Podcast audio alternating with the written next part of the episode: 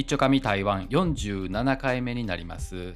台湾に長く住んでおりますと、台湾ならではの感覚というか、そういったものが身につくなというお話をしようと思うんですけれども、その中の一つがですね、人混みの中とか電車の中とかね、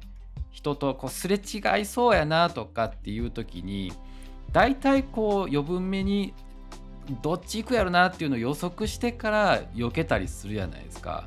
でも台湾やとね、皆さん結構距離感が近くならないと、ほんまに近くならないと、むしろですね、こうぶつかるまでじゃないとあんまり気づかへんっていうことがあって、せやから自分これ日本人としてどうしたらいいんやろうっていう時もたまにあるんですけれども、これは余分目に避けといた方がええんか、別にこれ多少ぶつかるっていうか体が擦れるぐらいの距離でも大丈夫なんかっていう感じなんですけれども、そういうのがあってね、で毎回自分ばっかり避けてるなっていう感覚があるから、もうええやと思って途中からですね、多少もうくっつくぐらいの距離でスッと避けるような感覚になったんですよ。もうそういうのやってるうちに電車の中でも本当にもう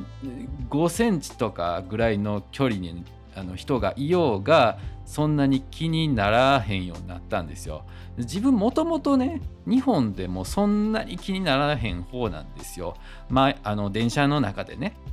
あの座って隣の方が眠くなってこう寝てね、こっくりこっくりして多少こう体がくっついてこようが、あこの人疲れてんねやしええかって思うんですよ。それは男女問わずなんですけれども、そういうタイプなんで、そんなにこうくっつかれてもああもううっとしいって短気になるほどじゃないんですけれども、でも台湾やとね、ほんまにもうくっついてたと、ずっと終始くっついてたとしても皆さんそんな気にならんのかなって、まあこの今のね世の中的にいろいろとこう、まあ、移ったりすることってあるじゃないですか。そういうことを恐れて結構ソーシャルというか距離取るうーんもんやと思うんですけれども、あんまり気にならんのでしょうね。それが国民性なんかわからんのですけれども、もちろんそれは人によるんですよ。うーん平均的に言うとそんなに距離感が気にならん国民性なんかなと思ったりするんですけれども、せやから自分もあんまり気にならんようになってきて、うーん電車とかでもね、あのすごいあの足広げて座ってたりする場合もあるんですけれども、みんなもね結構その中にブワーッと割り込んで、もう本当若い年寄り男女、うん、問わずですよ、ガーッとこう割り込んで座りたかった座るんやみたいな感じのねなってるから、自分もそうするようになってきたというか、でもやっぱりなんかこう心の奥底にね、日本人のなんかこう固ま、なんていうんですか、かけらみたいなものが残ってるから、ちょっと遠慮しつつですよ、あのはいおせその席譲ってもらえませんかぐらいのあの感じで座るっていうようになりなってきましたね。だからこのままね日本に帰ったりすると距離感おかしくなるから、なんやこの人えらい強引やなとかっていう思われてないかっていうのが心配になりましたね、この前帰った時とかねはい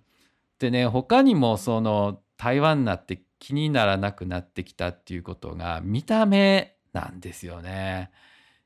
日本でなんでこんなに見た目気にしてたんやろうっていうほど、その扉一枚挟んでその格好が変わるっていうか、家の中やったらね多少そのパンツ一枚でも気にならんのですけれども、外出た途端に外出るってなったらね、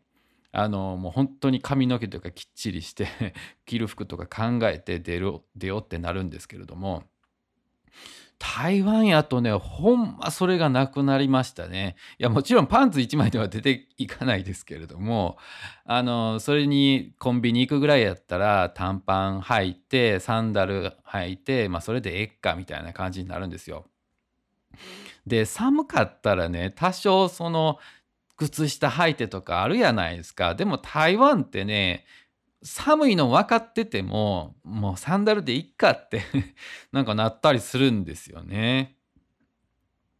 いやさすがにねあの上はダウン着てで短パンサンダルってなんかおかしいじゃないですか、日本やと。でも台湾やとねめっちゃおるんですよ。だからコンビニとか行くとなんで上そんなに寒そうにこうめっちゃ着てたりしてんのに下だけそのサンダルなんみたいなところが気になるんですけれどもね、なんかもうやっぱ台湾やとどんどんそれが気にならなくなってくるんでしょうね。あの周りがしてるからもうそれでええやんっていう感覚にはなると思うんですけれどもね、うん、せやから女の人も結構大変やと思うんですよね。あの日本の人とかあの結構化粧していかな出かけられへんみたいな感覚は身についてると思うんですけれども、もう台湾やとね化粧してる人の方があなんか結婚式とかあるんかなっていうぐらい珍しいんですよ。仕事でも皆さん化粧とかしてはらないですね。で在宅のね仕事とかでもあの会議とかでたまにこうカメラ出す時あるじゃないですか。うん、めちゃくちゃこう繊細な方っていうのはあのカメラをオンにしないんですけれども、基本ね会議の時とかは顔出そうよみたいな感じになってるから顔出すんですけれども、皆さんそんな化粧とかねしてたりはしないですね。それがねあのお互い気にするか気にせえへんかってことなんでしょうけれどもね、日本やとその化粧してないとあこの人化粧してないなってっていうことをいう感覚があるじゃないですか。それを思われるのが嫌やから化粧するってあるんですよ。多少ねなんかこうノーメイク風であったとしてもですよ、うん、多少はしてると思うんですけれども、本当にこっちの人すっぴんですね。だからそれがねいい悪いやないんですけれども、日本は若干そこが気にしすぎというかストレスフルなのかなっていう気もするんですけれどもね。だから自分が逆にそれでめちゃくちゃストレスがなくなったんかって言われるとそうでもないんですけれどもね、違うところでストレスあったりするからだからそれでこうめっちゃ楽になったわってわけでもないんですけれども、そうやっぱりなんか人と会うときはちゃんと髪の毛もセットしてっていうのはしてますけれどもね、自分はね、はい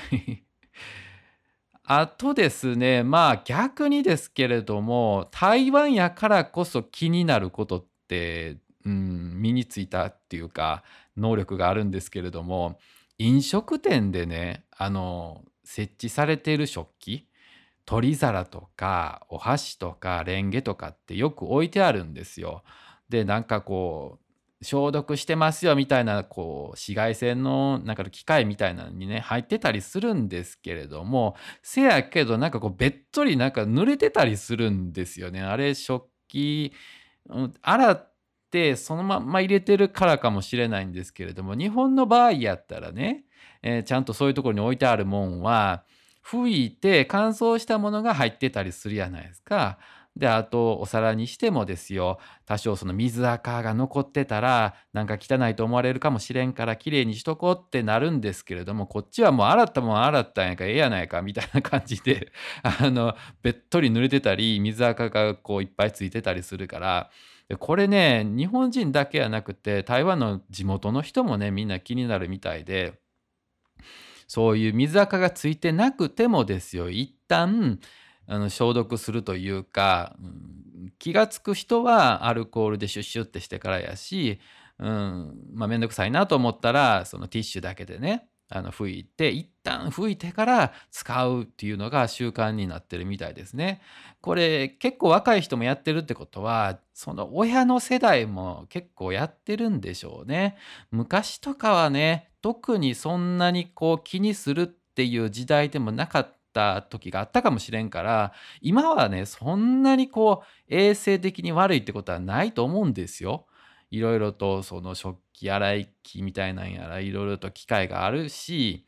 その法律的にもねどんどんそういったところが厳しくなってきたりするから、さすがにね台北市のど真ん中で、うん、そんな汚くてもええやんみたいないい加減なお店はないと思うんですけれども、せやけどなんかこう感覚的にというかもう ディーエヌエー 的にあこれはお皿はもう拭かなあかんみたいな習慣が残ってるというかね、感覚が残ってるからみんな気になっちゃうんでしょうね。でねあと飲食店で気になる言うたらね、その肉とか魚に骨とか筋があるってっていう確率が結構あるんですよ。で、特にね、鶏肉の筋がね残ってるんですよ。あのみんなね結構鶏肉食べる時ってあの骨付きのやつ食べるんですけど、僕ねあれあんま好きやないんですよ。骨にこうしゃぶりついてどこに肉あるんかわからんままこううんむしゃむしゃむしゃとなんかこう食べるっていうのがねあんまりうーん文化的になかったというか、自分のねあの地元に。うん、だからね基本的に鳥はもう骨がない骨がない方がええと思ってるぐらいの人間なんで、あのそのどうしてもねその鶏肉しかないっていう場合は骨抜きみたいなやつを頼むようにしてるんですけれどもね、うん、だからむしろね台湾来てからあんまり鶏肉食べんようになったかなと。よっぽどねこうコンビニとかに売ってる骨入ってませんよってこう書いてあるようなやつやったらまあ、うん、入ってへんやろうと思って信用してね食べたりしますけれどもね、あの屋台とか、うん、普通のこう食堂みたいなところね行くとこう骨抜きって書いてあったとしてもね、あれさばき方があんまり良くないんかわからんのですけれどもね、たまにですけれどもこう骨のかけらみたいなんとか筋が入ってあったりしてね、あれはちょっと自分的に無理やなっていうのになってしまうのでまあそういったね肉やこう魚とかこう鶏肉とかね食べる場合はいちいちこう口の中を確認しながら食べるっていうなんか感覚が身についてきたと。もう日本帰った時はね、おもう何も気にせんと食べれるってもうすごいあのめっちゃすげえってなりましたけどね。はい、というお話でございました。以上です。